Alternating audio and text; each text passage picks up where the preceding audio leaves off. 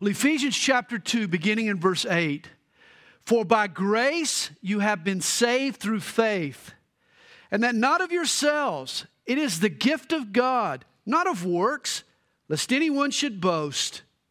For we are his workmanship, created in Christ Jesus for good works, which God prepared beforehand that we should walk in them. When a movie or a TV show ends, a string of credits crawl across the screen. It's known as the credit roll. The credits list members of the cast and crew who contributed in some way to the production of the film. In Great Britain, the credits crawl left to right. In the United States, they scroll bottom to top. The term credit roll comes from a time early in filmmaking when the credits were written on a roll of paper and actually were wound past the lens of the camera at the end of the movie. The reason I'm explaining this is because most of you never stay for the credits. The movie ends and you head for the doors. The credits all last five, six minutes maybe after the film's over, but the moment you see the names begin to roll, man, people start to leave. In fact, after the Muppet movie, as the credits begin to roll, Animal suddenly appears back on the screen and he screams, Go home! It's for all those few diehards who have nothing else to do but just sit there and watch meaningless credits and names roll on and on. And yet, sometimes it's worthwhile to stay for the credits. Lord of the Rings has some really cool sketches that are embedded in their credits.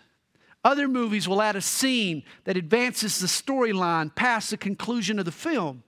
Still others add information that alerts viewers to the coming sequel. Or it might even show a blooper from the actual filming. Well, here's what I want you to do this morning. I want you to think of Ephesians chapter 2, verses 1 through 10 as a movie. As we learned last week, this movie tells a rags to riches story in fact, it's your story, it's my story. Verses 1 through 7 are the film. It traces how we went from dead to alive, from guilty to mercy, from sinners by nature to seated with Christ in heavenly places. This is the feel good of all feel good stories. But now in verse 8, the movie's over. And guess what? The credits begin to roll. Now, granted, with most movies, you'd leave at this point. Why endure a boring names list of cast and crew? Just brush the popcorn off your lap and head for the exits. But wait a minute, not this morning. For these are not your typical credits. Here are the crew members responsible for your salvation grace and faith and gift and God. And of course, the story is created in Christ Jesus. You see, a huge part of appreciating any story is realizing who and what originated the idea and how it was produced. See, I'm the guy who likes to stay for the credits. We need to give credit where credit is due. And when it comes to our relationship with God, the importance of getting this right can't be overestimated. You see, this is what Paul is doing in this morning's text. He rolls the credits on our rags to riches story. And we learn the who and the what and the how, all that's behind the changes that God has worked and is working in our lives. Hey, never stop giving credit where credit is due, and your faith is far less likely to grow cold. It's appreciation that keeps fanning the flames of our passion for God. We need to be grateful for what God has done. And here's the first credit to roll after your story. Here's the very first credit. Verse 8 For by grace you have been saved through faith. And yet, let's start with a question this morning What does it mean to be saved? You know, to me, this is the most misunderstood word in the Christian vocabulary, especially among folks who live in the Bible Belt. Have you noticed that everybody seems to be saved? You ask them, Are you, oh, I was saved. Most Southern folks think of salvation as something they've done, as a statement they've made. Oh, I walked an aisle, or I prayed a prayer, or I signed the card, I'm saved. Sort of like pledging a fraternity or going out for the football team in high school. You fill out the form, you take a physical, and you undergo an initiation, and man, you're in. It's something that you do. But that's not what Paul means when he says that we've been saved. It's not something you do. It's something that God does for you and to you and in you and even through you. Hey, give credit where credit is due. Jesus saves you. He frees you from the penalty and punishment and power of sin. He transforms your nature from selfishness to righteousness. He delivers you from fear and guilt and angst and fills you with joy and peace.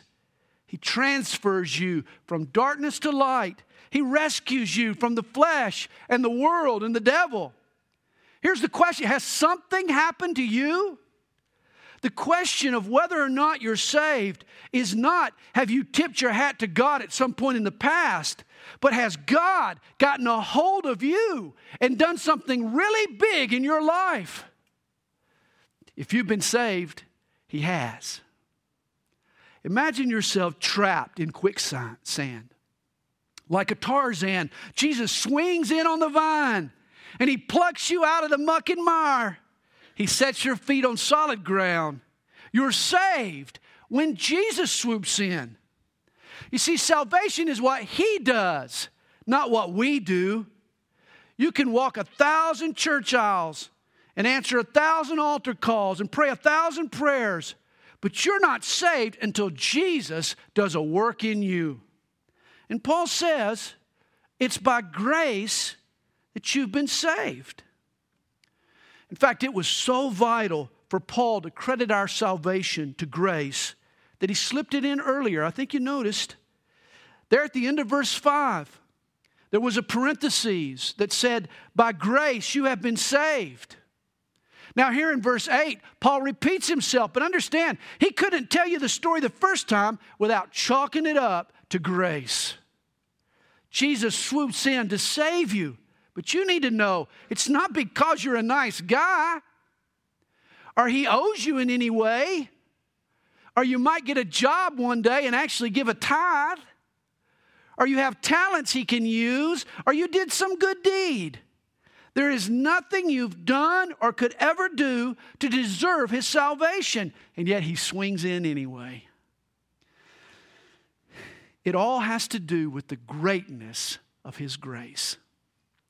Notice back in verse 4, Paul mentions God's rich mercy. He also rich, mentions his great grace. And then he says something truly wonderful. He adds five words with which he loved us. Understand this it's one thing to speak of the richness of God's mercy and the greatness of his grace. Man, they both fill the heavens, the universe can't contain them. But then to take that rich mercy and that great grace and then to aim it at us, God took His great mercy and His great grace, and with them, He loved us. This is mind boggling. And here's where Paul gets careful lest we think it's us who've done something to earn this favor. No, he assures us it's all a matter of grace. Paul goes out of his way to protect against anyone thinking that our salvation is something we've earned. It's all God's grace. We've been saved by grace. In a Dennis the Menace comic strip, Dennis and his buddy Joey, they're leaving Mrs. Wilson's house. Their hands are full of cookies. Their faces are covered with crumbs and chocolate smudges and, and great big smiles. That's when Joey asks, he says, I wonder what we did to deserve this.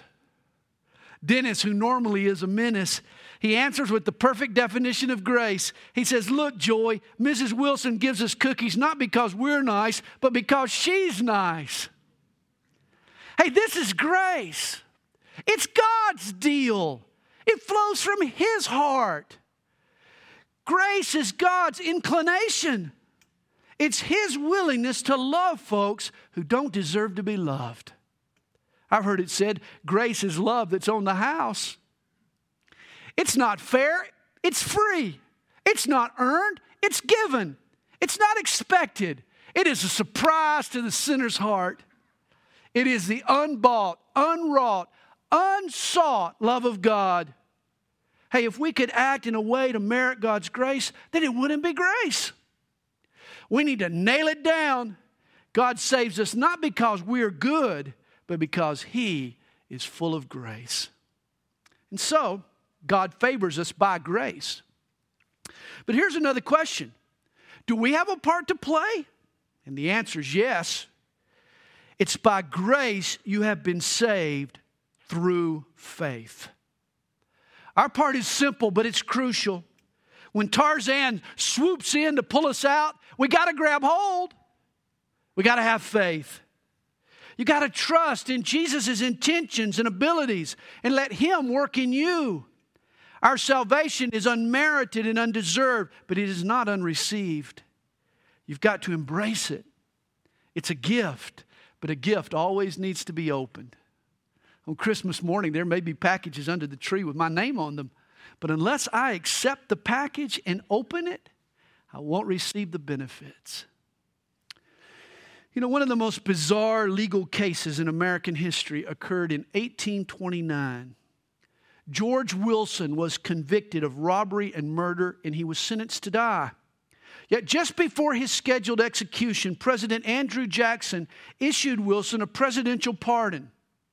That's when a strange thing occurred. Wilson refused the pardon, he preferred to die. Wilson argued that a pardon rejected was not really a pardon at all. The case went all the way to the Supreme Court, where the judges ruled in favor of Wilson. He was ultimately hanged. A pardon doesn't pardon unless it's accepted. And the same is true in the court of God. You need faith to receive God's pardon, or you forfeit its benefits realize there's one prerequisite for us to be saved. It requires no sweat or toil on our part. We burn no calories. We fatigue no muscles in participating. You can never refer to it as work. It's something everybody has, yet few folks exercise. It's called faith. Jesus swings to my rescue and pulls me out of the mire, but I grab hold of him by faith. This is why we need to be careful when we define faith. Theologians make two mistakes. They tend to water it down or they thicken it up, and both change its meaning. Some teachers water faith down. They make it nothing more than an intellectual thing, an intellectual agreement or an academic conclusion. Oh, yes, I believe that Jesus lived and died and rose again, therefore I must be saved. But that alone isn't saving faith. James 2, verse 19 tells us that even the demons believe. They agree with the facts about Jesus, they acknowledge Christ and God, but they're not saved. Obviously, faith requires more.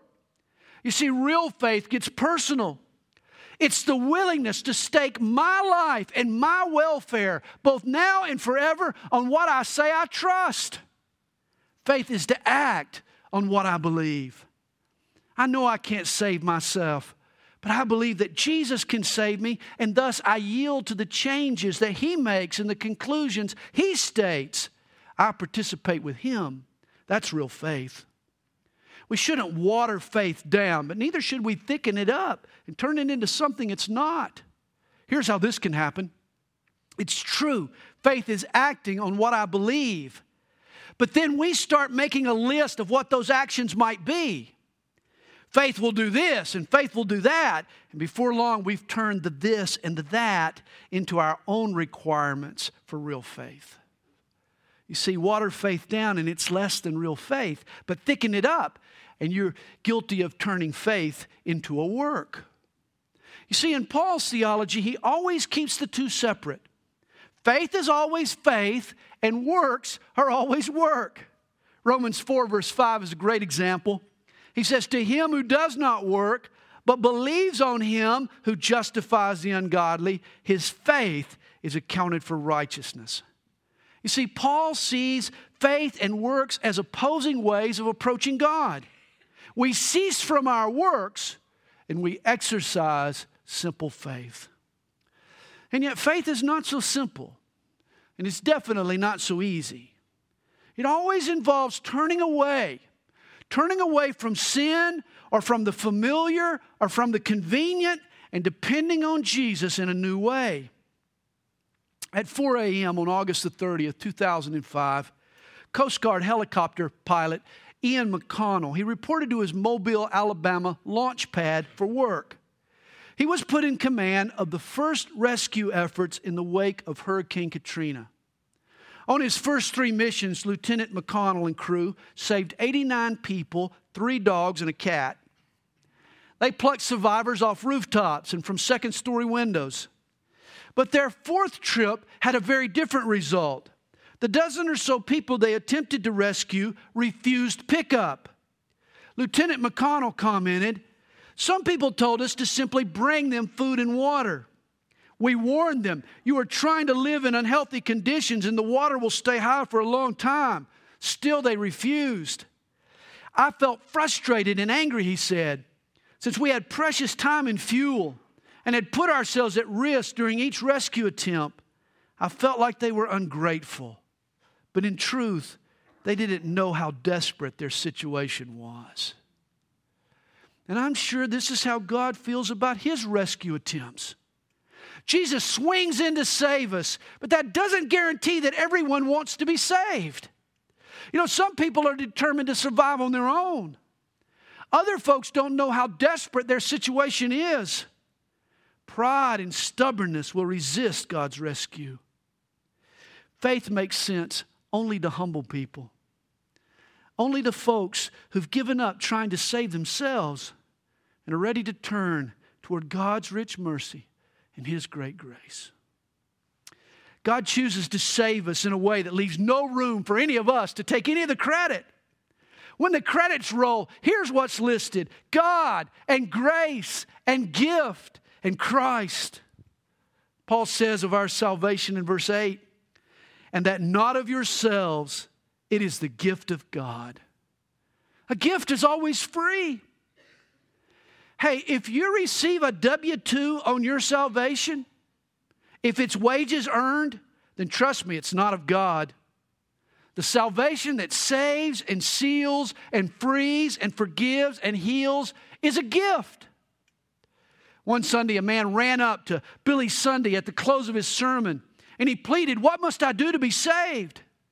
The preacher shook his head and he said, It's too late. The man was crestfallen. That's when Billy Sunday added, Oh, it's too late for you to do anything since the work has already been done by Jesus. Salvation was purchased by the sacrifice of Christ. Recall the Savior's last words from the cross It is finished, or literally paid in full. Reminds me of the dad who took his son and his six pals to the carnival to celebrate his son's birthday. The dad bought a huge roll of tickets, and at each ride, he would stand there and he'd count out seven tickets. That is until they came to the Ferris wheel. He tore off the seven tickets, he passed them out, but there was one new kid standing there. He said, Who are you? The kid replied, I'm Johnny. Well, who are you, Johnny? I'm your son's newest friend. And he said, You'd give me a ticket. And guess what that dad did? He gave him a ticket. How could he refuse his son's generosity and grace? And this is what God does for the strange fellow who shows up, that stranger, me and you. This is what God does. Because of what his son did at Calvary, God tears off a ticket and he gives it to us. Though Jesus paid a steep price for God's favor, his carnival, his rides, God's blessings are a gift to us. It may surprise you, but there are really only two types of religion in the world. I'm sure you thought that there were thousands of religion. But in reality, when you examine them, you conclude that they all fall into either one of two categories 99.9% of the world's religions, they emphasize what man must do to make himself worthy of God, to please God. The Buddhist Eightfold Path, the Hindu doctrine of karma, Judaism's Ten Commandments, Islam's five laws. Even some so called Christians believe they're going to heaven because they keep the golden rule rules, rules, rules. The vast majority of religions, though each of them have their own prescriptions, their tenet is the same do this or do that, and you can earn your way to heaven. That's all religions but one. Real biblical Christianity says something very different, and it's adamant. We can do nothing to satisfy God. It's not of yourselves, Paul says. The Savior does the work. He's gained for us a right standing with God. It's His sacrifice that makes all the difference. He is the one who earns for us God's favor. Jesus swings in, and all we do is grab hold in faith. Realize none of us set the terms of our salvation. You can't say to God, Well, Lord, I'll grab hold and let you pull me out of the quicksand if you'll agree that I'm not such a bad guy after all.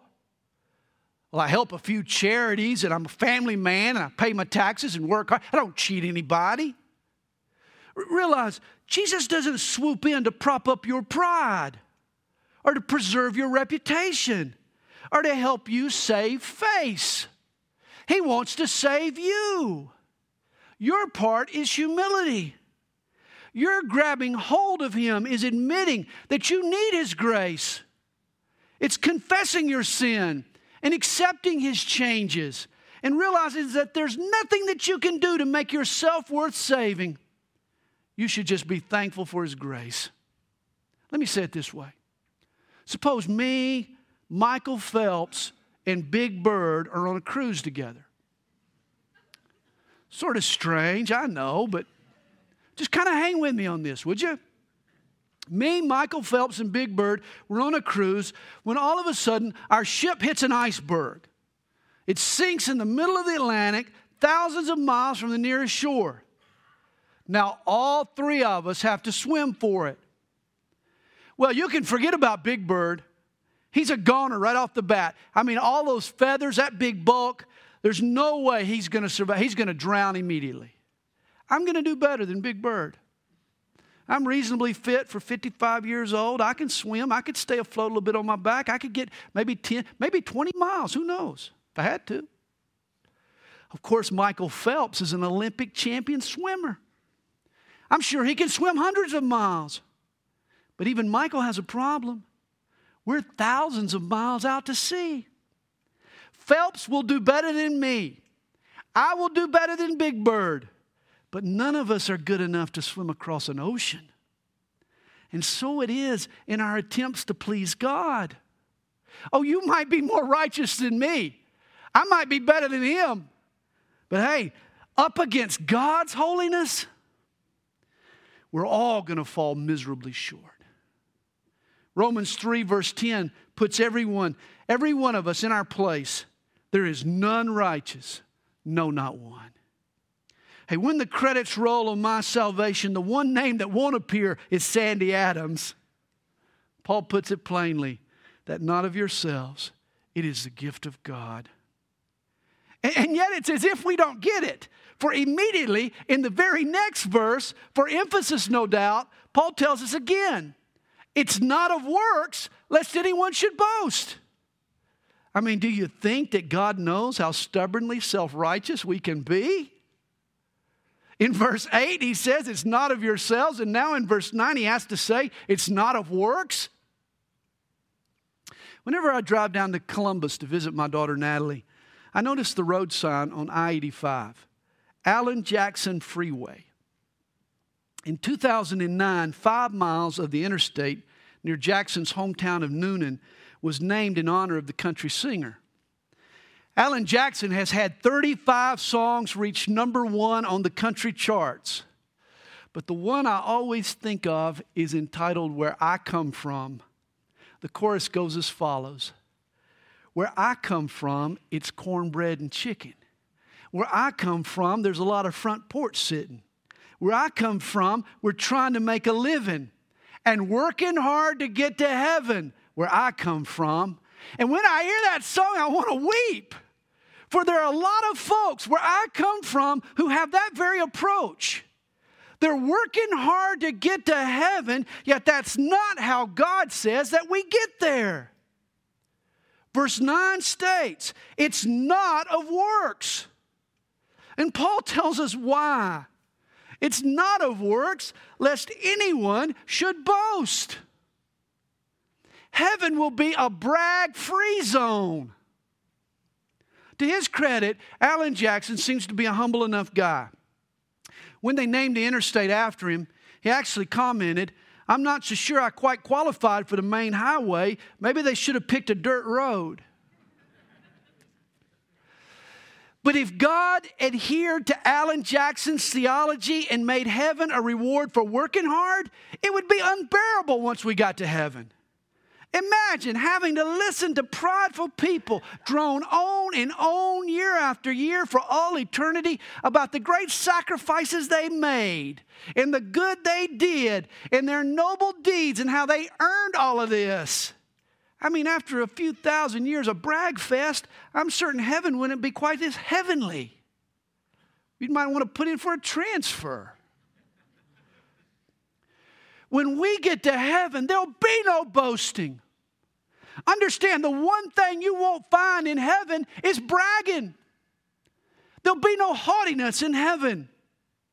Proverbs 6, verse 16 reads, Six things the Lord hates. And do you know the first on his list? A proud look. He doesn't even wait for you to open your mouth.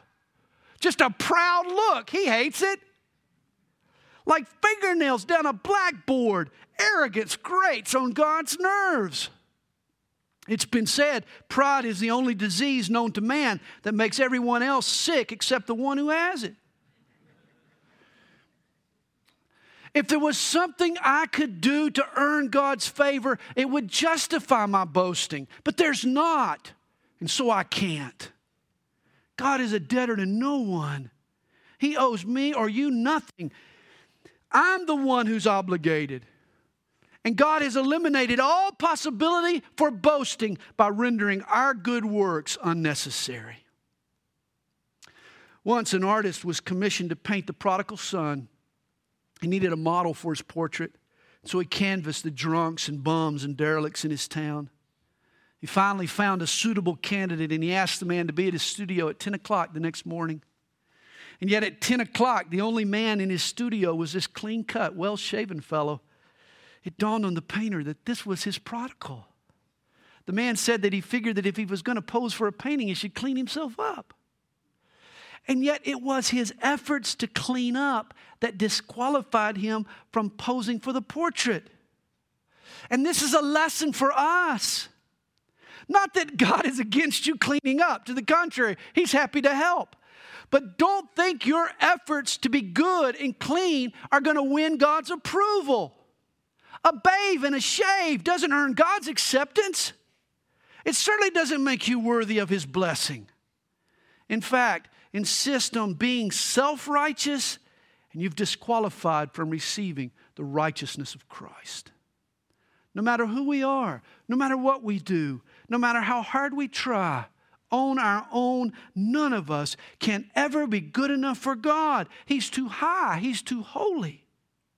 We obtain and we maintain a right standing with God, not of works, but by grace through faith. In fact, sometimes the people furthest from God's kingdom are the good folks who walk around proud of their goodness. One author writes, It's always more difficult to convert a good person than it is a bad one. At least the dirty dude is aware of his need for a Savior, whereas the clean cut guy probably thinks he's fine.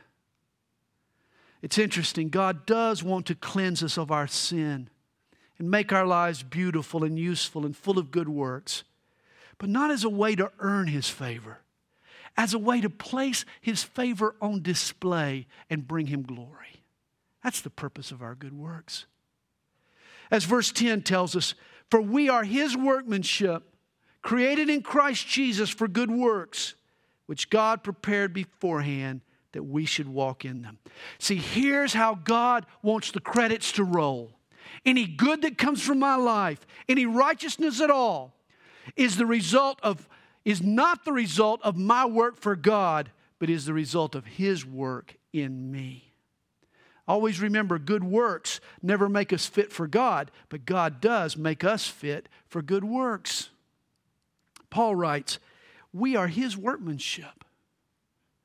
In the Greek language, this term translated workmanship is poema, from which we get our word poem. A poiema is an artistic expression, it's a work of art. Here's an alternative translation of verse 10 We are His masterpiece. The quality of our lives, the beauty of our relationships should result from God's handiwork in our lives. When a painter paints or when a sculptor sculpts, the art that results is the expression of that person's tastes and desires and dreams and creativity. It's a reflection of his or her heart. And this is what God desires to do in us. When you came to Christ, God put the spirit of the artist in you. The Holy Spirit now treats you like His canvas. He applies His brush strokes and spread His mixtures of color and arranges them and adds texture here and highlights there. Your life is the clay that God intends to shape into a beautiful vessel that He'll use to carry out His plans.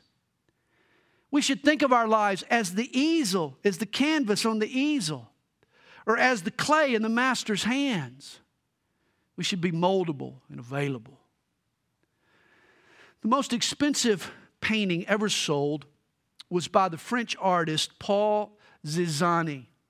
It's entitled The Card Players. It was purchased in 2011 for $269 million. Unbelievable. But here's my question if a couple of Frenchmen playing cards sells for $269 million, imagine what your life is worth. Granted, you're a painting in progress, but ultimately your life reflects the impressions of God.